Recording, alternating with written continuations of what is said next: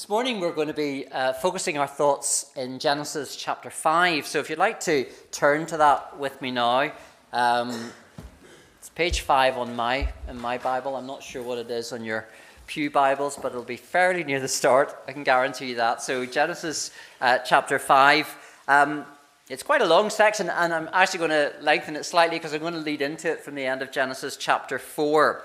Um, so we're actually going to read from Genesis 4, verse 17, and right through chapter 5. So I'm just warning you now, uh, stick with us. Um, but we remember in all of this that this is God's word. Genesis 4, verse 17. Cain knew his wife, and she conceived and bore Enoch. When he built a city, he called the name of the city after the name of his son, Enoch. To Enoch was born Arad, and Arad fathered Mehujael and Mehujael fathered Methushael, and Methushael fathered Lamech. And Lamech took two wives. The name of one was Adah, and the name of the other Zillah. Adah bore Jabal. He was the father of those who dwell in tents and have livestock. His brother's name was Jubal. He was the father of all those who play the lyre and pipe. Zillah also bore Tubal Cain. He was the forger of all instruments of bronze and iron. The sister of Tubal Cain was Naamah. Lamech said to his wives, Adah and Zillah, Hear my voice. You wives of Lamech, listen to what I say. I have killed a man for wounding me, a young man for striking me. If Cain's revenge is sevenfold, then Lamech's is seventy sevenfold. And Adam knew his wife again, and she bore a son and called his name Seth. For she said, God has appointed for me another offspring instead of Abel, for Cain killed him. To Seth also a son was born, and he called his name Enosh. At that time, people began to call upon the name of the Lord. This is the book of the generations of Adam. When God created man, he made him in the likeness of God. Male and female, he created them, and he blessed them and named them man when they were created. When Adam had lived 130 years, he fathered a son in his own likeness, after his image, and named him Seth. The days of Adam after he fathered Seth were 800 years, and he had other sons and daughters. Thus, all the days that Adam lived were 930 years, and he died. When Seth had lived for 105 years, he fathered Enosh. Seth lived after he fathered Enosh for 807 years, and had other sons and daughters. Thus, all the days of Seth were 912 years, and he died. When Enosh had lived for 90 years, he fathered Kenan. Enosh lived after he fathered Kenan for 815 years and had other sons and daughters. Thus, all the days of Enosh were 905 years, and he died. When Kenan had lived for 70 years, he fathered Mahalalel. Kenan lived after he fathered Mahalalel for 840 years and had other sons and daughters. Thus, all the days of Kenan were 910 years, and he died. When Mahalalel had lived for 65 years, he fathered Jared. Mahalalel lived after he fathered Jared for 830 years and had other sons and daughters.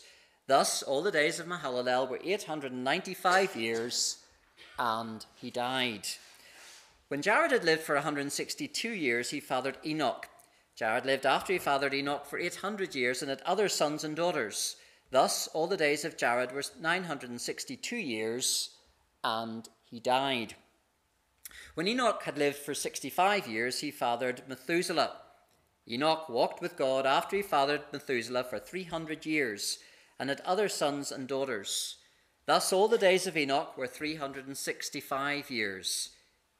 Enoch walked with God, and he was not, for God took him. When Methuselah had lived for 187 years, he fathered Lamech. Methuselah lived after he fathered Lamech for 782 years and had other sons and daughters. Thus, all the days of Methuselah were 969 years, and he died. When Lamech had lived for 182 years, he fathered a son and called his name Noah, saying, Out of the ground that the Lord has cursed, this one shall bring us relief from our work and from the painful toil of our hands. Lamech lived after he fathered Noah for 595 years and had other sons and daughters. Thus, all the days of Lamech were 777 years, and he died. We'll end there at verse 31 of Genesis chapter 5. And we give thanks to God for his word. As we turn to God's word, let's pray together. Father, we thank you that this is your enduring word that is still true today. We ask for the help of your Holy Spirit to understand what it is you want to say to us. And may we hear your voice speaking. May you do our souls good. For Jesus' sake, we pray. Amen. Yesterday, I was reading an interview uh, in a paper with someone whose 15 year old daughter had been killed in an accident a few years ago. It seems that he had come to terms with her death by finding her in nature. After his daughter's death, birds kept flying into their home and getting trapped. And one of his other children suggested that the birds were a sign from his dead sister. Even though he admits that this sounds a bit implausible, he says he found the idea strangely consoling. What that interview captured was something which I think is probably in all of us, and that is that we don't want to think that once life in this world is over, that's it. People who don't believe in God will still talk about dead relatives being up there, looking down on us, raising a glass, having a party, whatever it is, because we don't want to believe that once this life ends, there is nothing more. And yet, what basis do people have for believing that there is something beyond life in this world? As Christians, we really do have a basis for believing that this life is not all that there is. And our hope goes right back to the passage that we're looking at this morning. I'm guessing that as we read this passage together, you're probably thinking to yourself, strange one to pick as a visiting preacher with most of the Bible available to you. Well, I'm guessing you haven't heard a sermon on Genesis 5 recently, so in that sense, it's probably quite a safe one to pick. Um, but often it's good for us to have to stop and think when we read the Bible. Sometimes you can read a passage and it doesn't take us long to find something that speaks to us in some way by way of encouragement or challenge or comfort. But there are other passages, and this may well be one of them, where we read it and we think to ourselves, what's that all about? How is it supposed to matter what age anyone was when they had children, or even how long they lived? How is this relevant to my life? And should I even look for significance in it? Well, as Christians, we believe that none of the Bible is there by accident and that all of it is profitable. But sometimes we have to work that little bit harder to see that. And that's no bad thing. If we could understand everything straight off, I could argue, well, then we wouldn't need ministers, but that's not the point I'm trying to make. If we could understand everything straight off, then there is a danger that we just become a bit bored with the Bible. And we've been in danger of thinking that we'd reached a point where we'd nothing new to learn. If God is as great and as awesome as we believe him to be, then surely everything shouldn't make sense just straight away as we read his word, because if it did, then we would be God. But at the same time, we need to remember that God hasn't given us his word to be deliberately obscure and impossible to understand. And I hope that looking at Genesis 5 this morning will help us see that there are at least one or two things that are actually quite clear from the text once we look at it more closely. Now, we can't read this or indeed any passage of the Bible in isolation. It's important to look at what surrounds it in order to help us see what particular purpose there may be in having these verses in our Bibles. There is, however, a sense in which we're moving into a new section in the book of Genesis as we start chapter 5, because it starts with a form of words that comes up several times throughout the book. I think it's 10 times in the whole book of Genesis. You'll see it there in verse 1 of Genesis 5, where it says, This is the book of the generations of Adam. And just back a page in Genesis 2, verse 4, there it says, These are the generations of the heavens and the earth. And this phrase, these are the generations, keeps cropping up in Genesis and splits the book up into different sections.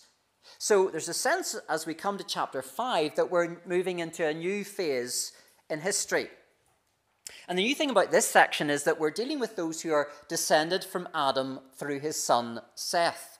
The end of Genesis chapter 4 tells us all about Adam's son Cain and his descendants. In some ways, there's some positive things in what's said, because we see something of the progress of civilization and culture. Uh, there's Jabal, who seemed to know about uh, looking after animals, uh, Jubal, who was musical, and Tubal Cain, who was a metal worker. It's in some respects the start of technological and cultural progress. But at the same time, in Genesis 4, we read of Lamech, who was even more brutal than Cain. He killed a young man because he hit him. We don't even know if it was intentional or accidental, but Lamech didn't seem to care about that. He wanted vengeance. So, while on the one hand we have progress, at the same time we have a descent into an even more sinful behavior. And the only real note of hope is sounded at the end of Genesis 4, following the birth of Adam's grandson Enosh. But he's not a descendant of Cain. Enosh is the son of Adam's other son, Seth. And Genesis 4 ends by telling us at that time people began to call upon the name of the Lord.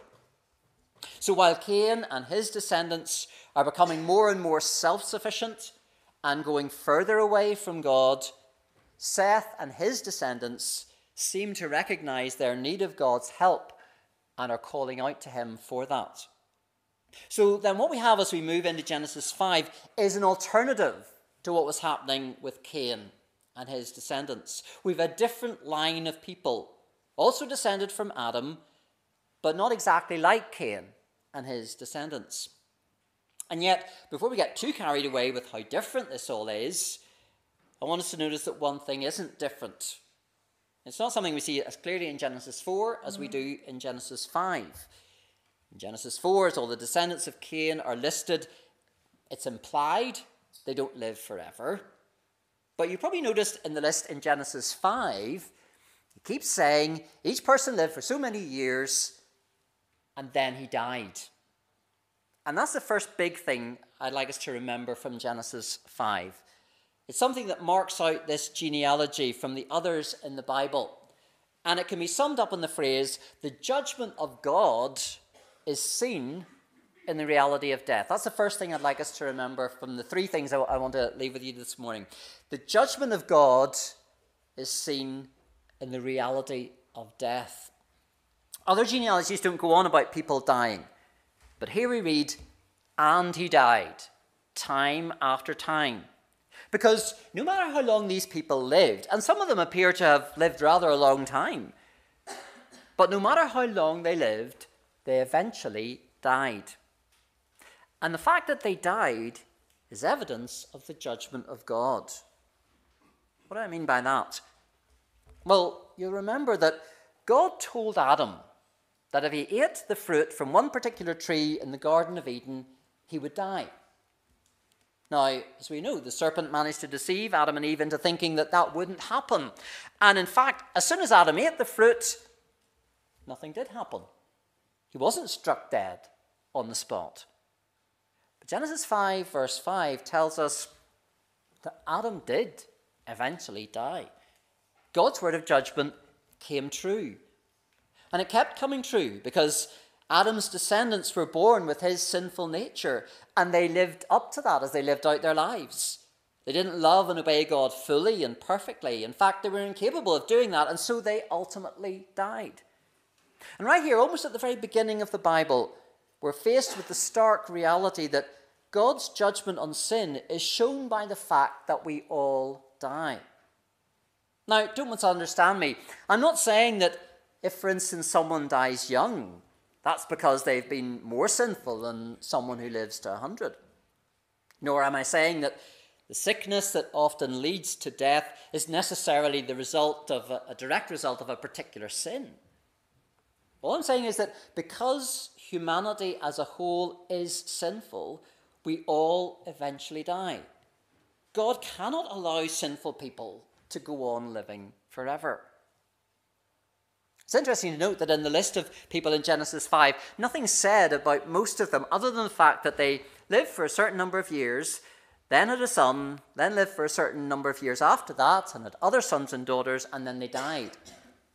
We're not told what they did, what they achieved, what they owned, whether they were particularly good or particularly bad. And in fact, whether these numbers of years are exact or not, people will argue over that. But even if they are, no one quite managed to live to the magic thousand years. Methuselah is the one who came closest, but he only made it to 969. And let's not forget what Psalm 90, verse 4 says about how God views time. There we're told that a thousand years are like a day to God. So even those who lived longest didn't live all that long in God's eyes. So these people lived and then they died. And that's really all Genesis 5 has to say about them. That's quite a sobering thought because it's a pattern that's repeating, been repeating itself over the centuries of history ever since. People have lived and then they've died. Now, the older you get, the harder it is to avoid the reality of death. And yet, often I think we're quite good at avoiding the fact that death will come to each of us. As a culture, we focus very little on death. Instead, we're encouraged to stay as healthy as we can and do our best to look as young as we can, almost as if we can defy the inevitability of death. But whether we try to ignore death or not, it still remains as the ultimate statistic. One in one dies. And Genesis 5 reminds us of that. In some ways, then, the picture that's painted by this genealogy is a bleak one. People lived, but then they died. And that's something that hasn't changed. And every death is evidence of God's judgment for human rebellion against Him. Every death is a reminder that we are out of sync with God and we cannot, in our current state, live forever. But there's something else which I think we can learn from this genealogy, and that is that the grace of God is seen in giving life. The second thing to note from this is that the grace of God is seen in giving life. You see, while it's true that people die, at the same time we could argue that this genealogy is all about the fact that human life goes on. Individual human beings may die, but this genealogy proves that human life didn't die out. The fact that we're here this morning also proves that. God told Adam to be fruitful and multiply. He wanted the world to be filled with people, and that was what was going on as these generations followed on from Adam. Human life was continuing and the human race was expanding. But it was all down to the grace of God. He could have wiped out humanity after Adam sinned, but graciously he didn't. In fact, as I've already said, all of these people in Genesis 5 seem to have lived for a very long time. Now, you'll find people who want to argue about whether these are actual years or not, although I'm not sure if we need to be too horrified by the idea that they might be. Let's remember that the human gene pool wasn't so corrupted in those early days, and so it may be possible that people did live for longer than they do now. And certainly, if that was the case, then here again we see some evidence of God's grace in not in allowing human life to continue, and in fact to continue for quite a long time in certain instances. It's important that we don't forget that human life is a gift from God. It's not our right. We can't actually just will life into being. And any couple who have uh, struggled to conceive a child will confirm to you that each new life that comes into this world is a gift of God. The grace of God is still seen today in the fact that our race hasn't died out. But let's not forget that this is not down to anything great about us, but it's thanks to God. And yet, despite this slightly more positive note, that we see the grace of God in the life that continues. The fact obviously remains that individuals die. And we can't get away from that in this chapter. So, is the overall picture a bleak one? Well, I think there's at least one note of hope here. And we find it where the writer departs from his standard pattern. I hope you notice that in verse 21, where we see that the hope of eternal life is seen in Enoch. That's the third thing that we want to take from this passage. The hope of eternal life is seen in Enoch. If you look at verse 21 for a moment, you'll see it starts off with the same pattern, telling us that Enoch, when Enoch had lived for 65 years, he fathered Methuselah. But then the pattern changes because it goes on to say Enoch walked with God after he fathered Methuselah 300 years. And then we're back into the pattern where it says, and had other sons and daughters. Thus, all the days of Enoch were 365 years. But then instead of saying, and he died, we read, Enoch walked with God, and he was not, for God took him. There's a very interesting point of contrast here between what we're told about Cain and his descendants in chapter 4. Because if you go for seven generations along the line of Cain, you come to Lamech, who we've seen showed how far Cain's descendants had strayed from God's ways. Whereas seven generations along the line of Seth brings you to Enoch. And here we have someone who is cl- as close to God as it is possible to get. You probably know that Enoch is one of only two people we read of in the Bible who didn't die, the other one being Elijah. But unlike Elijah, who was in many ways a great hero of the faith, someone who did amazing things in God's strength and powerfully spoke God's word to a nation that was going away from him, Enoch, in contrast, isn't painted as being or doing anything all that special. But the one thing that he did was that he walked with God. And that phrase, he walked with God, is a bit different from what we read about some other great men in the Bible, because often we read about them walking before God. It contains the idea that they knew God was watching them, but it doesn't have the idea of intimacy which walking with God conveys. And there's something even more remarkable about it if you think back to what happened in Genesis 3 after Adam and Eve disobeyed God. There we read about God walking in the garden. But where are Adam and Eve? They're certainly not walking with God. In fact, they're hiding from Him. So this is a complete turnaround. Here we have someone who walks with God. And because of his closeness to God, he doesn't die like everyone else, but he simply stops existing in this world. Presumably, he keeps on walking with God, and in a sense, he just walks on into the nearer presence of God. So, Enoch gives us a hint that there is an existence beyond this world which involves walking with God. But what does that really mean? What does it mean for us? How does walking with God connect with life now? Are we just supposed to drift through this life thinking warm thoughts about God? not really having to deal with the boring and mundane and stressful aspects of life. Well, the New Testament doesn't talk of specific individuals walking with God, but the language of walking is used a lot, and it's all to do with how we live our lives. The Apostle John is helpful in spelling out a bit more about this in his second letter, because in 2 John verse 6, talking about what true love is all about, he says, And this is love that we walk in obedience to his commands. Walking with God involves obeying what his word tells us. So it does connect with how we live every day. It involves loving people who are not very nice to us sometimes. It involves not losing our temper even when provoked. It involves being truthful.